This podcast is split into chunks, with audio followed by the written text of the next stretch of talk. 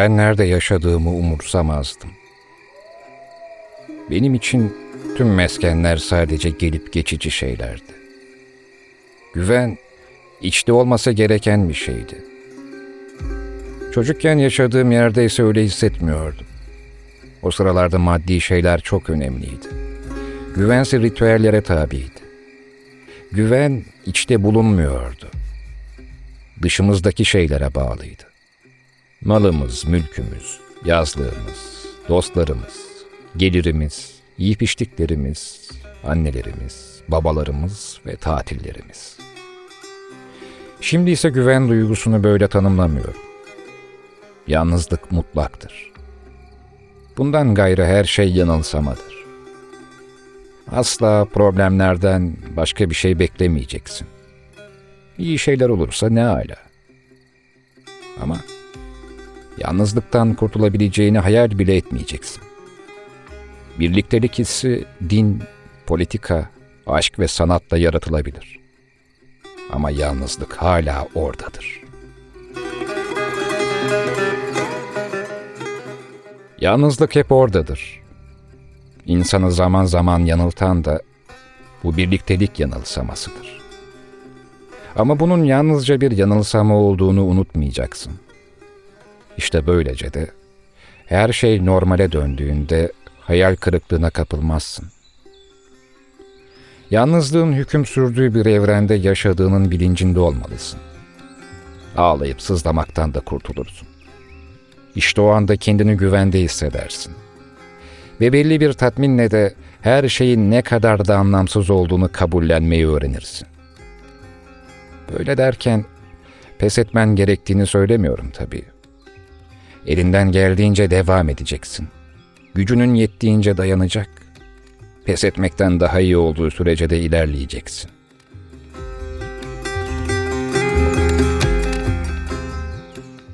İnsan hayatının tamamını dört duvar arasında geçirebilir. Kendisine tutsak olarak hissetmediği müddetçe tutsak sayılmaz. Ama kainatın sonsuz büyüklüğünü, milyonlarca yıldızı, galaksiyi görüp onlara asla erişemeyeceğini bilen biri için koskoca dünya hapishaneden farksızdır. İdrak ettikleri şey, zamanın ve mekanın tutsaklığı haline getirir. Kendimize hayranlık duymanın, kendi halimizden memnun olmanın, tam da istediğimiz gibi bir kimse olduğumuzu hissetmenin hazları hususundaki imkanları ve sebepleri başkalarından temin ederiz. Bize kendimizi sevme zevkini bağışlamaları için yalvarırız başkalarına.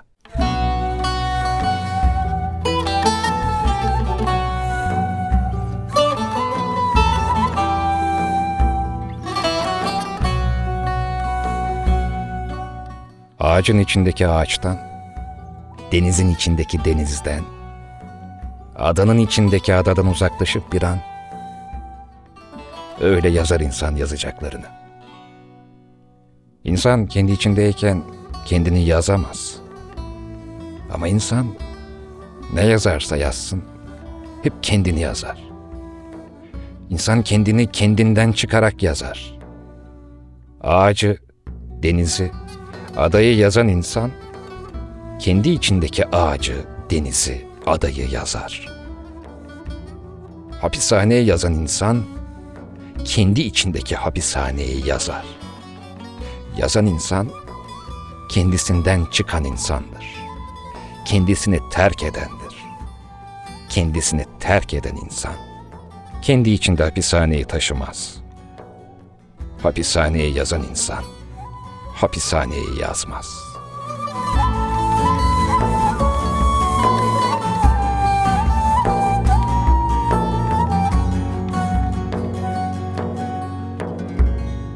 Sen beni 66 yerimden kırarsın. Felç olurum kalbimin nice şükran yerinden. Bilinen bütün hastalıklardan bana karşı bir bulaşma var.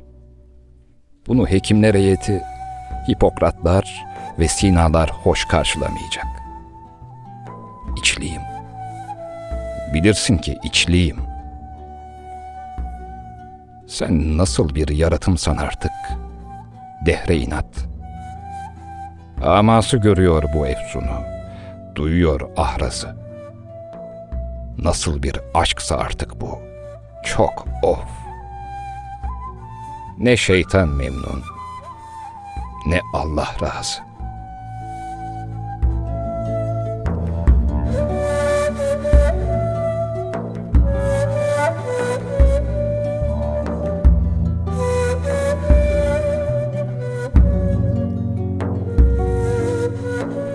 Annemin plakları.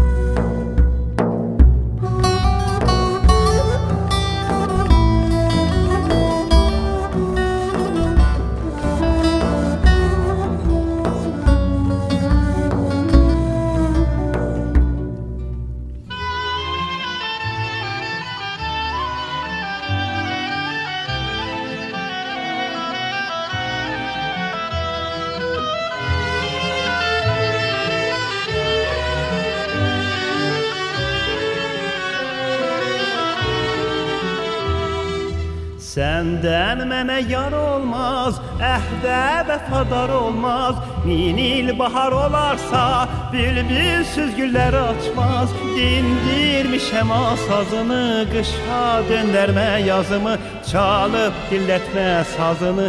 Yaralıyam yar yar, dindirmişəm asazını, qışa döndərmə yazımı, çalıb dillətmə sazını. Yaralıyam yar.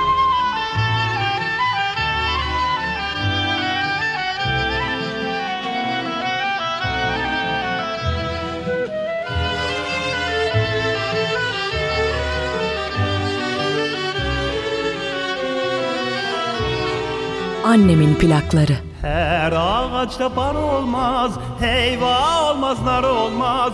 Eğer küsülmüşsen yar, al gelemi derdin yaz. Sen yaz derdin ben de yazım, sen söyle de ben de yazım. Yazma aralım iki gözüm, yaralıyam yar yar.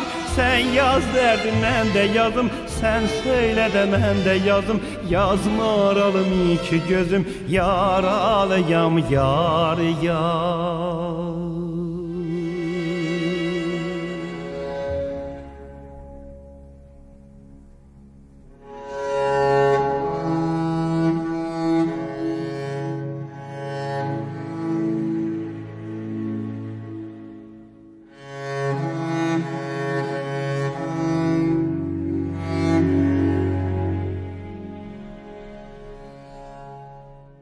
Ben uzun zaman önce çok uzun bir süre sessiz kaldım.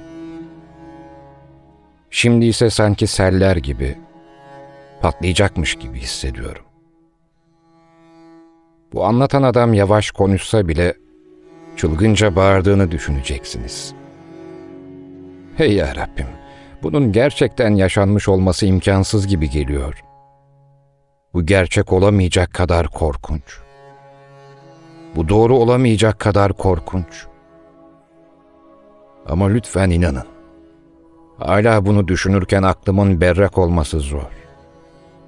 Ve gerçek, gerçekleşmemiş olsa bile yine de gerçektir.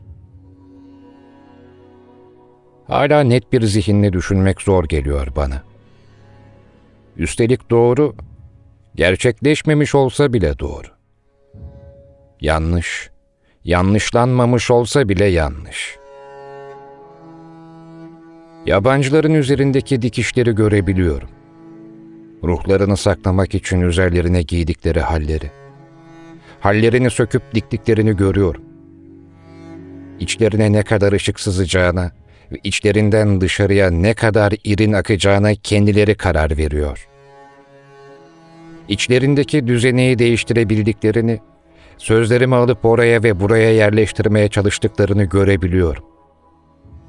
Ve bu sözlerimin uyacağı hazır bir yer bulunamadığında, ellerindeki telefonların sesleri ve görselleri sözlerimi sanki hiç söylenmemiş gibi ortadan kaldırıyor.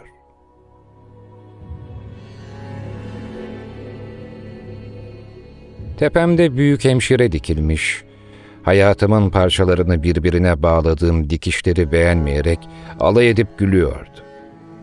Sinirimden kendimi yıpratacağıma ben de ona güldüm. Çünkü beni inciten şeylere gülmek zorundayım kendimi dengelemek için.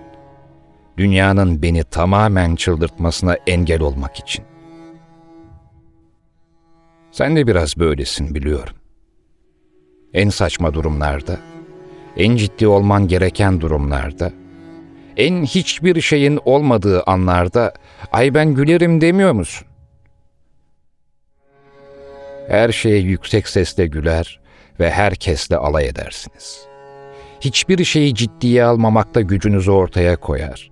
Böylece herhangi bir hakaret veya saldırıdan kaçınmış olursunuz. Gülmek, güç ve her şeyi ciddiye almama yeteneğiyle eş anlamlıdır.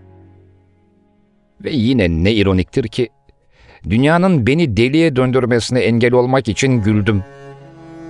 Ama güldüğüm için de delirdim. Sanırım yanlış anlamışım. Başkalarına ve dışımdaki şeylere gülmem gerekiyormuş. Bense kendi kendime gülmüştüm.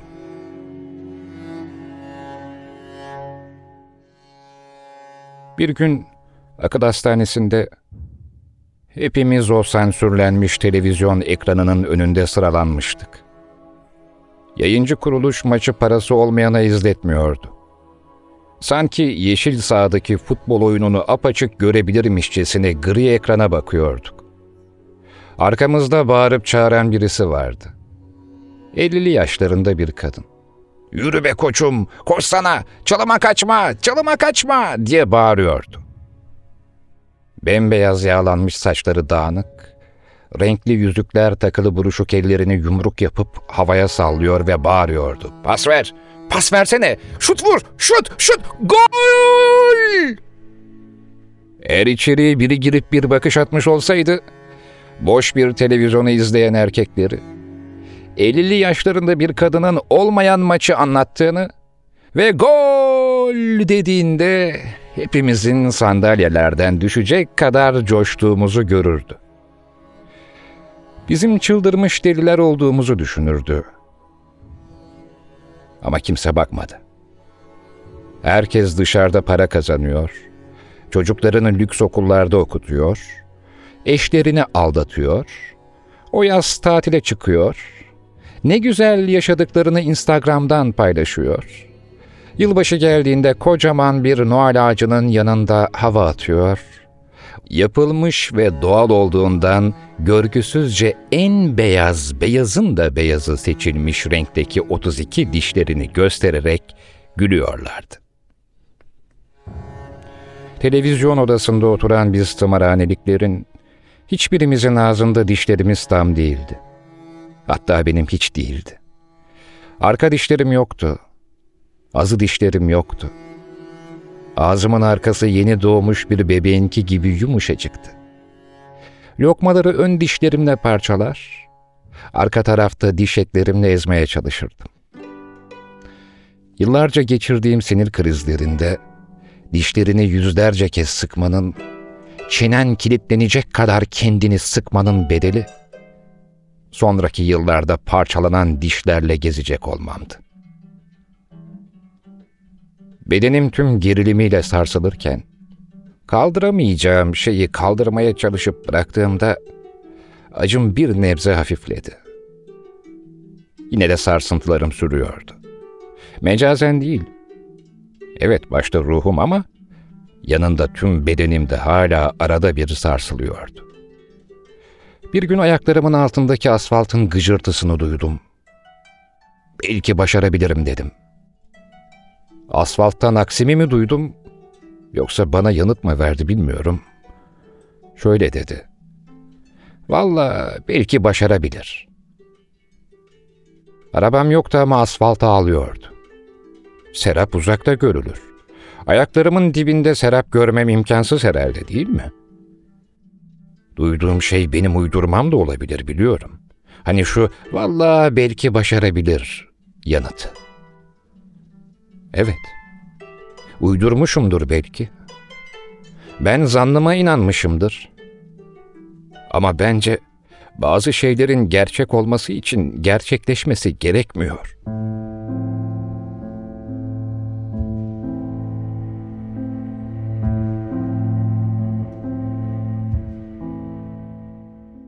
Ne diyordum? Evet. İçeri kimse bakmadı. Televizyonun gri ekranında izlediğimiz maçı bizden başka kimse izleyemedi. Birileri bizi ziyarete gelse izleyemez dedi. Ama gelmezlerdi. Twitter'dan bizim için duyarlılık kasmak daha etkileşimliydi.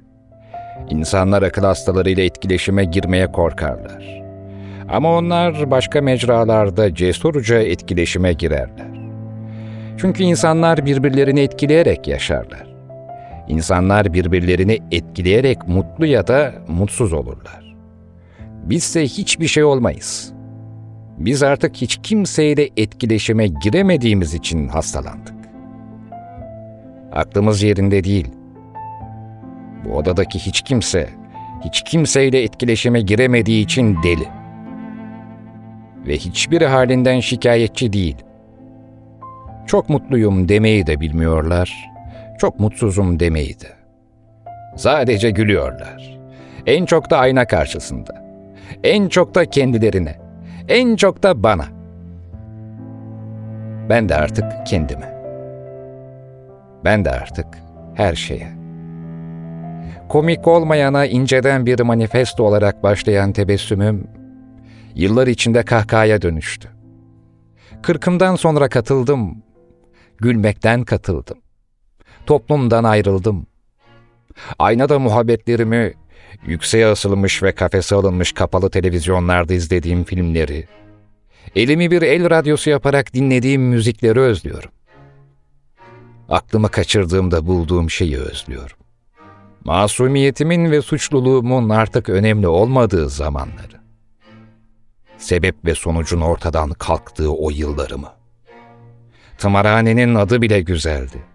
Tımar, bakım ve ilgi anlamına geliyordu. Toprakla ilgili anlamını bir kenara bırakacak olursam, acı, ızdırap, sadakat gibi anlamları da vardı. Ama ilk anlamı bakımdı. Ve doğruydu. Ben kendime bakmayı, kendime iyi bakmayı orada öğrendim.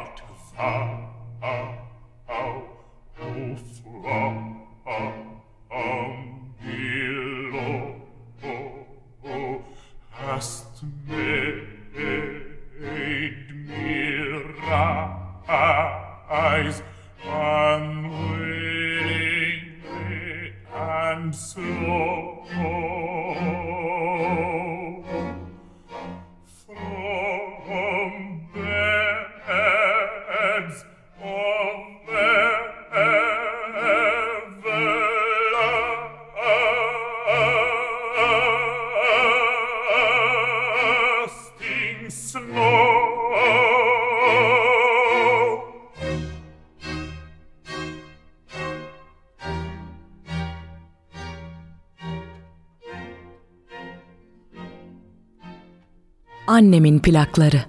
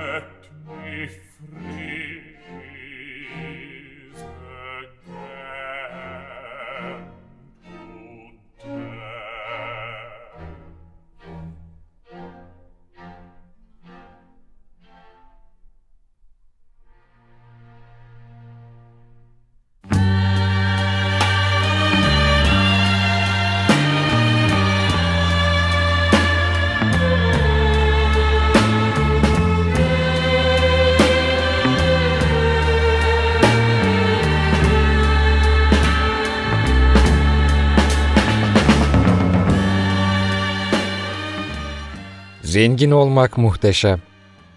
Süper kahraman olmak gibi. Her istediğinizi yapabiliyorsunuz. Yetkililer size dokunamıyor. Kostüm de giyebiliyorsunuz. Sadece bu kostüm ünlü markalar tarafından tasarlanmış oluyor. Öyle çok teknolojik falan değil. Pelerin de şart değil. Bir tür koruyucu kabuk yaratıyoruz. Ama altında hepimiz sadece küçük birer çıplak kaplumbağayız. Tek başına meydan okumak zaten yetmiyor ama kitleler halinde aynı ideolojiye inanan siyasetçiler, politikacılar öbeğinde dünyaya meydan okuyoruz. Dinozor kendisini yok edecek olan meteora son bir kez kükrüyor. Demek ruhunu şeytana satıyorsun. Haklısın. Zaten bir ruhla ne yapacaksın ki? Ruhlar sıkıcıdır. Oraya buraya saldıran insanlardan daha çok başına bela geliyor evde oturan kişinin. Suçlular suçsuzluğunu çok çabuk belgeliyor. Masumlar masumluğunu hiç belgeleyemiyor. Aynı olmayan bir şeyi nasıl anlatayım der gibi. Aynı bir şeyin yokluğunu ispatlamaya çalışmak gibi. Gecenin bir yarısı yolda birinin üzerine atlarsan, kafasına vurursan ve sana pusu kurmuyorum diye bağırırsan, yine de pusu kurmuş olursun. Son zamanlarda umutla fazla oyalanmamaya karar verdim. Beni öylesine meşgul etti ki, kar zarar hanesine baktığımda amorti bile edememişim birçok şeyi. Nostaljiyle de oyalanmıyorum artık.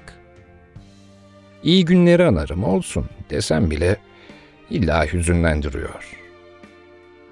Çocukluğumdan tatlı bir anıyı bile anlatırken birine, kahkahalarla gülerken gözümden yaşlar geliyor. Gülmekten mi gözlerim yaşarıyor, yoksa çaktırmadan ağlayayım herkesin ortasında diye mi? Aman ne güzel bahane. Hadi bir tane daha anlatayım. Onu ne kadar tanıdığımı bilmiyorum ama babamı tanırdım. Bilirsiniz. Tekrarlar, tekrarlarsınız ve gerçek olur. Evet, babam bir zorbaydı. Öyle. Çetin cevizdi. Ama aynı zamanda hayal kurdu ve hamle yaptı. Çevrenizde size her zaman hayır diyecek insanlar olacak. Bunun binlerce nedeni var. Her zaman vardır. Harekete geçmemek için binlerce neden. Ama onlara asla sığınmadı. Çünkü o, onun can yakabilen bir gücü, bir ruhu vardı ve can yaktı. Aman Allah'ım, düpedüz. Yani bir bakın, yaşamlar, yaşananlar, onun yaptığı şeyler ve para Evet, para. Sıfırdan kurmuş olduğumuz bu harika medeniyetin can damarı, oksijeni. Bu ulusun, bu dünyanın etrafında can bulan yaşamın erkekleri ve kadınları tutkuyla dolduran, ihtiraslarına yakıt sağlayan, ürettiren ve ticaret yaptıran ve kar ettiren ve geliştiren para, o yaşam hücresi. Büyük yaşam gayzerleri arzuladı. Dimdik duran binalar yaptı çelik gövdeli gemiler yaptı. Eğlence parkları, gazeteler, programlar ve filmler ve yaşam, karmaşık zor bir yaşam. Babam yaşamı var etti. Beni ve üç kardeşimi var etti. Üzgünüm. Evet, içinde korkunç bir güç vardı ve sizi kenara itebilecek amansız bir tutku vardı ama ama sadece o insani şey. Var olma, görülme, yapma tutkusu. Şimdi insanlar anısına kara çalmamak için içindeki o muhteşem gücü tıraşlamak veya farklı hatırlamak istemeyebilirler ama hey Allah, umarım bende de vardır. Çünkü onun gücüne denk olamazsak, Tanrı biliyor ya, gelecek gri ve yaban olacak. Tavsiyelerinin arandığı en önemli devlet kurumlarından haberlerinin seyredildiği en basit evlere kadar giremediği ve rahat etmediği hiçbir yer yoktu babamın. Bu dünyada rahat ediyordu. Onu tanıyordu. Onu tanıyor ve seviyordu. Love me, love me, love me, say you do.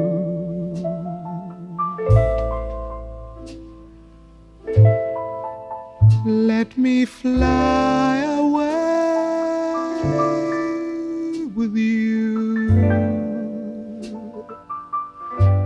For my love is like the wind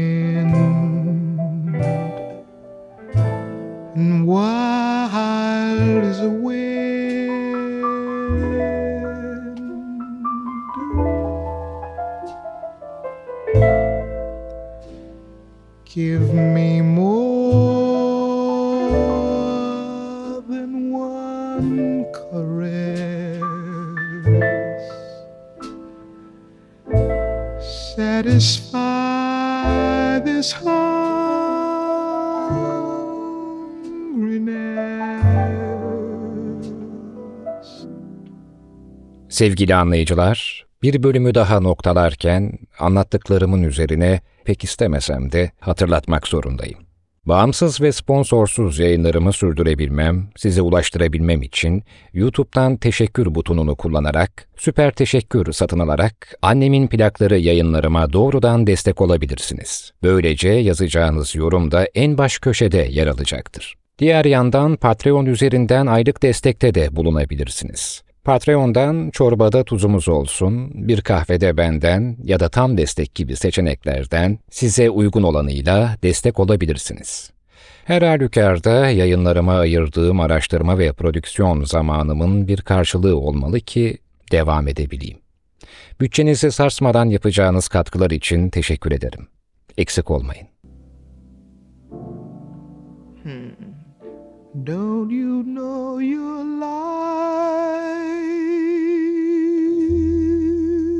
itself?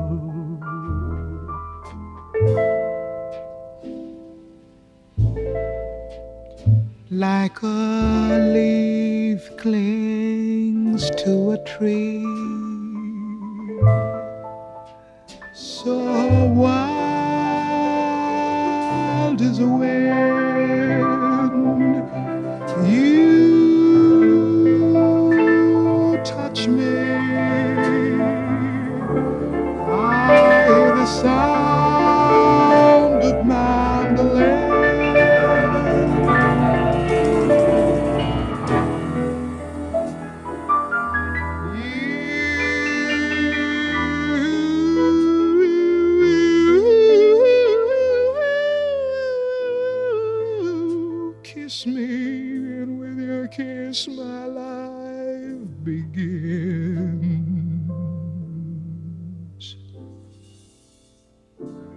Daddy, you spring to me. All things to me. Annemin plakları.